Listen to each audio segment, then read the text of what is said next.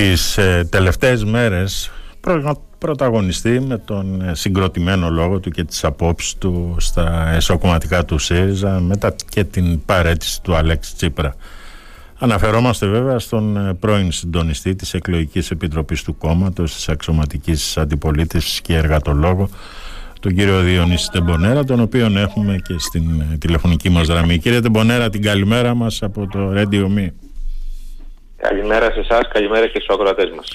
Λοιπόν, ε, τις τελευταίες μέρες πάρα πολλά φώτα εντός και εκτός ΣΥΡΙΖΑ έχουν πέσει πάνω σας. Ε, δεν μιλάμε βέβαια για τα σχόλια που διαβάζουμε στα μέσα κοινωνικής δικτύωσης. Πώς το εισπράττει όλο αυτό ο Διονύσης Τεμπονέρας; Δεν είναι το καλύτερο αυτό, ούτε είμαι συνηθισμένος στην προβολή. Την έζησα ιδιαίτερα και στην κατά διάρκεια της προεκλογικής περίοδου. Σε κάθε περίπτωση δεν το επιδιώκω. Αυτό γίνεται από αφορμή μια συζήτηση η οποία ξεκινήσει την επόμενη μέρα μετά και από την παρέτηση του Αλέξη Τσίπρα. Νομίζω ότι δεν είναι ζήτημα προβολής ή ανάδειξη προσωπικών, στρατηγικών και στοχεύσεων. Περισσότερο έχει να κάνει με μια αγωνία για την υπόθεση τη αριστεράς για το πώς θα πορευτούμε την επόμενη μέρα. Μάλιστα. Προεκλογικά τώρα κύριε Τεμπονέρα ως συντονιστής της εκλογικής επιτροπής βρεθήκατε φαντάζομαι πιο κοντά στον ε, Αλέξη Τσίπρα. Σας ευνηδίασε η απόφαση του να παρετηθεί μετά από 15 χρόνια στην ηγεσία του κόμματος και ενώ την ε, βραδιά των εκλογών την Κυριακή δήλωνε ότι θα διεκδικούσε εκ νέου την ε, προεδρία του κόμματος. Αν με ρωτάτε προσωπικά ήταν κάτι το οποίο νομίζω ελάχιστοι το γνώριζαν και το περίμεναν. Είναι μια καθόλου όμως σεβαστή απόφαση. Είναι ένας άνθρωπος ο οποίος έχει προσφέρει και στην αριστερά και στη χώρα. Είναι ένας άνθρωπος ο οποίος αν θέλετε ε, κατόρθωσε ενδεχομένως την πιο δύσκολη μεταπολιτευτικά στιγμή της ιστορίας να κρατήσει την κοινωνία όρθια και να παραδώσει μια χώρα με αρχή, μέση και τέλους, μια χώρα η οποία έχει αυτή τη στιγμή ρυθμισμένο χρέος και μπορεί να μιλάει έτσι και στοιχειοδός με όρους κανονικότητας και ανάπτυξης. Και μια χώρα η οποία βεβαίως ε, έχει παρακαταθήκη και τη Συμφωνία των Πρεσπών και πολλές άλλες σπουδαίες πρωτοβουλίες, τις οποίες ανέλαβε η κυβέρνηση και πιστώνονται προσωπικά στο ίδιο Λέξη Τσίπρα την τετραετία 2015-2019.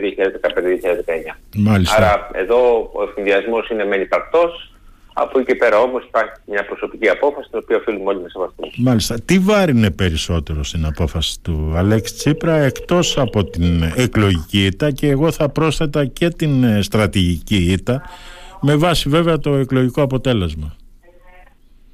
Νομίζω ότι ό,τι είχε να πει το, είχε στην, το είπε στην ομιλία του το Ζάπιο. Ε, ο Αλέξης Τσίπρας σε 15 χρόνια υπήρξε στην πρώτη γραμμή. Ένας άνθρωπος ο οποίος τα έβαλε με θεούς και δαίμονες τόσο εντός όσο και εκτός της χώρας.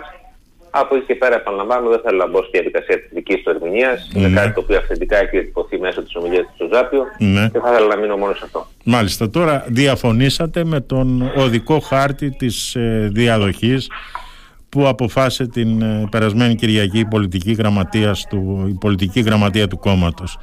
Μάλιστα σε ανάρτησή σας μετά τη συνεδρίαση αναφέρεστε σε πολιτικό καιροσκοπισμό, θολή πολιτική φυσιογνωμία και πολιτικό χυλό. Ποια πρέπει να είναι από εδώ και πέρα τα βήματα κατά την άποψή σας που πρέπει να ακολουθήσει από εδώ και πέρα το κόμμα κύριε Τεμπονέρα. Αρχικά πρέπει να σας πω ότι έχουμε αυτή τη στιγμή την εισήγηση της πολιτικής γραμματείας η οποία ναι. πρέπει να επικυρωθεί από την Κεντρική Επιτροπή. Σωστά. Ε, εγώ έχω δεσμευτεί και δημοσίως ότι η πρόταση αυτή η οποία έχει κατατεθεί στην πολιτική γραμματεία θα έρθει στην Κεντρική Επιτροπή, Επιτροπή ναι προκειμένου τα στελέχη της Σχετική Επιτροπής να πάρουν συλλογικά τις αποφάσεις. Κατά την άποψή μου, λοιπόν, εδώ θα πρέπει να προτάξουμε την πολιτική και στα πρόσωπα. Ναι. Θα πρέπει μετά από μια τόσο βαριά εκλογική ήττα να υπάρξει συνταγμένα ένας συνεδριακός διάλογος, να μιλήσουν κυρίως τα μέλη και οι φίλοι του ΣΥΡΙΖΑ, σε ένα συνέδριο το οποίο θα κοιτάει όχι προς τα μέσα, αλλά προς τα έξω, δηλαδή θα εμπλέξει και όλη την υπόλοιπη κοινωνία. Αν θέλετε και άλλες πολιτικές δυνάμεις, οι οποίες παρακολουθούν ενδεχομένως από απόσταση αυτή τη στιγμή τις διεργασίε οι οποίες συνδεδούνται στο ΣΥΡΙΖΑ Προοδευτική Συμμαχία, να είναι ένα συνέδριο ανοιχτό, να είναι ένα συνέδριο δημοκρατικό, ένα συνέδριο το οποίο θα αποτυπώσει τα νέα δεδομένα τα οποία υπάρχουν στην εκλογική βάση. Μετά την αποχώρηση του Αλέξη Τσίπρα είναι βέβαιο ότι υπάρχουν ε, διαφορετικά δεδομένα ε, στην ε, βάση του κόμματος. Και εκεί βεβαίως θα πρέπει να υπάρξει μια διαδικασία ε, όπου σε ένα συνέδριο μετά τις αυτοδικέ εκλογές, κατά την άποψή μου, με ηρεμία, ψυχραιμία και χωρίς βιαστικές επιλογές, θα πρέπει να πάμε συντεταγμένα και να ορίσουμε την πολιτική ταυτότητα, τη φυσιογνωμία και τη στρατηγική του κόμματος τη επόμενη περίοδου. Η εκλογή του Προέδρου ε, βεβαίως είναι η πρόταση της Γραμματείας και είναι σεβαστή. Ε, από εκεί και πέρα θεωρώ όμως ότι δημιουργεί ένα επιπλέον βάρος στη νέα ηγεσία ε, όπου θα πρέπει να κληθούμε να αποφασίσουμε προκαταβολικά με μια μιας πολιτικής πλατφόρμας ενός προσώπου και όχι με κάτι το οποίο θα έχει διατυπωθεί από τη βάση του κόμματος από την ε, δημοκρατία των μελών.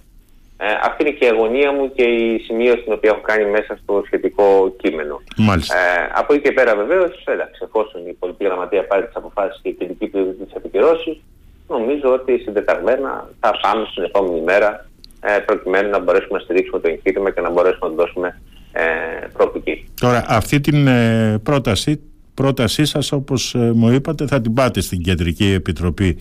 Εάν δεν περάσει θα επιμείνετε στην απόφασή σας να μην είστε υποψήφιος για την ηγεσία του κόμματος όπως ε, δηλώσατε μάλιστα χθες; Ναι, ναι, προφανώς. Ε, θέμα συνέπειας απέναντι σε αυτά που λέω. Δεν μπορώ να ισχυρίζομαι και να προκρίνω μια διαφορετική διαδικασία και να θέσω τον εαυτό μου σε μια υποψηφιότητα για την Προεδρία όταν επί τη διαδικασία έχω σοβαρές ε, αντιρρήσεις. Ε, σε κάθε περίπτωση, όχι, δεν με περιλαμβάνει η εκλογή της νέας ηγεσίας ε, ε, με, με τη μορφή που έχει αυτή τη στιγμή. Μάλιστα.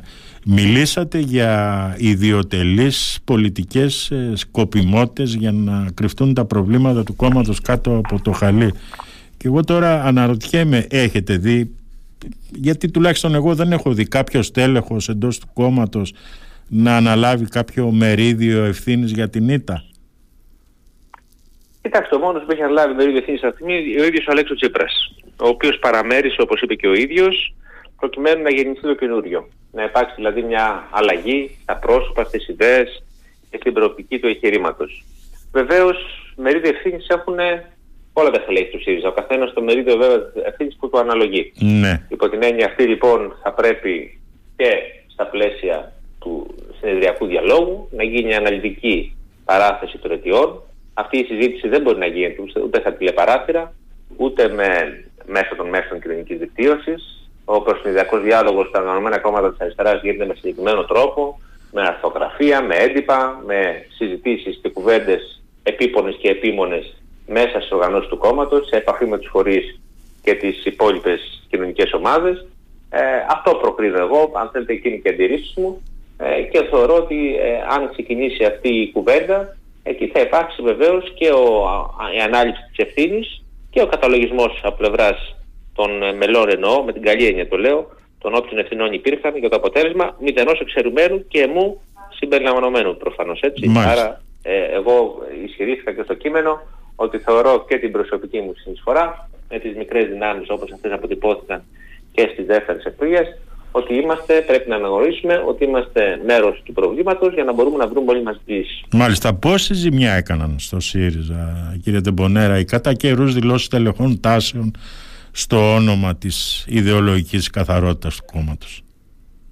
Για νομίζω ότι αυτές υπήρξαν οι αιτίες, οι βασικές τουλάχιστον, για το αποτέλεσμα της ήττας. Έχω την αίσθηση και την εκτίμηση ότι όταν κλείνει ένας ιστορικός κύκλος, τον ιστορικό κύκλο πρέπει να τον αποτιμάσει στο σύνολό του αν θέλετε, οι βασικές αιτίες κατά την άποψή μου τις αυτέ αναφέρθηκα, ναι. ήταν η αδυναμία να υπάρξει μια συγκροτημένη και ολοκληρωμένη ιδεολογική πολιτική φυσιογνωμία και ταυτότητα. Και αυτό, αν θέλετε, είναι κάτι θεωρητικό. Αυτό παράγει αποτέλεσμα στην πολιτική της καθημερινότητας ανάλογα με τα προβλήματα που εμφανίζονται και τη στάση την οποία παίρνει κάθε φορά. Και η δεύτερη αδυναμία ήταν ακριβώς ότι ε, δεν προβλέψαμε το αποτέλεσμα των 20 μονάδων, δηλαδή τις εκλογές του Βαΐου, γιατί είχαμε μια αδυναμία σύνδεσης με αυτό που ονομάζουμε μαζικός χώρος. Δηλαδή νεολαία, επιμελητήρια, αυτοδιοίκηση, συνδικαλισμός και το καθεξής.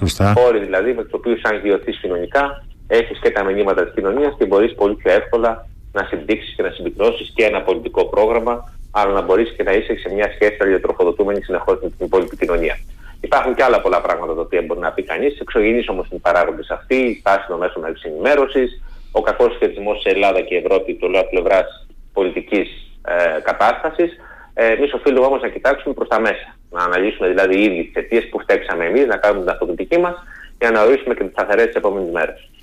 Είναι τελικά αυτές οι συνθήκες μια μεγάλη ευκαιρία για να γίνει αυτοκριτική και ανασυγκρότηση στον ε, ΣΥΡΙΖΑ κύριε Τεμπονέρα και βέβαια ε, μιλάμε για μια συζήτηση η οποία θα έπρεπε να έχει γίνει βέβαια από το 2019 νομίζω ότι οι συζητήσεις αυτές συνήθως γίνονται μετά από τις ήττες. Δεν γίνονται μετά από τις νίκες, αν το έχετε παρατηρήσει, και τότε ναι. προκύπτουν και τα συνέδρια όπου κάνουν την όποια αποτίμηση. Είναι ένα πρόβλημα θεωρώ και έχω την ε, έτσι, άποψη και πρέπει να το πω και δημόσια ότι αυτή τη στιγμή θα έπρεπε ήδη να έχει ξεκινήσει ή να ξεκινάει τέλος πάντων ο διάλογος αυτός ο οποίος όπως επαναλαμβάνω πρέπει να γίνεται οργανωμένα. Εδώ δεν πρέπει να αποτιμήσουμε κατά την άποψή μου μόνο την ε, τελευταία τετραετία, δηλαδή που τη συνέβη το 2019 και μετά, όταν κλείνει ένας ιστορικός κύκλος, επαναλαμβάνω, πρέπει να αποτιμήσεις το σύνολο του κύκλου αυτού. Να δούμε πώς φτάσαμε ε, στη συγκρότηση του ΣΥΡΙΖΑ, πώς φτάσαμε στην κυβερνητική εξουσία του 2015, πώς επήλθε ο σκληρός συμβασμός του 2015, πώς υπήρξε η κυβερνητική θητεία και πώς αποτιμάται, άρα και ποια ήταν και η αντιπολιτευτική τακτική της τελευταίας περίοδου, άρα θεωρούμε στην τελευταία τετραετία. Όλα αυτά νομίζω αν τα δει κάποιος μεμονωμένα, τότε κινδυνεύει να πέσει σε λάθος συμπεράσματα και άρα μόνο στην ολότητά τους όλα αυτά μπορούν να αποτιμηθούν και να μας δείξουν αν θέλετε και την νέα πορεία την οποία πρέπει να χαράξουμε. Μάλιστα. Κύριε Τεμπονέρα, σας ευχαριστώ πάρα πολύ για αυτή την ε, συζήτηση. Την καλημέρα μας από το Radio Me και το Ηράκλειο, κύριε Τεμπονέρα. Να είστε καλά την καλημέρα και σε εσάς.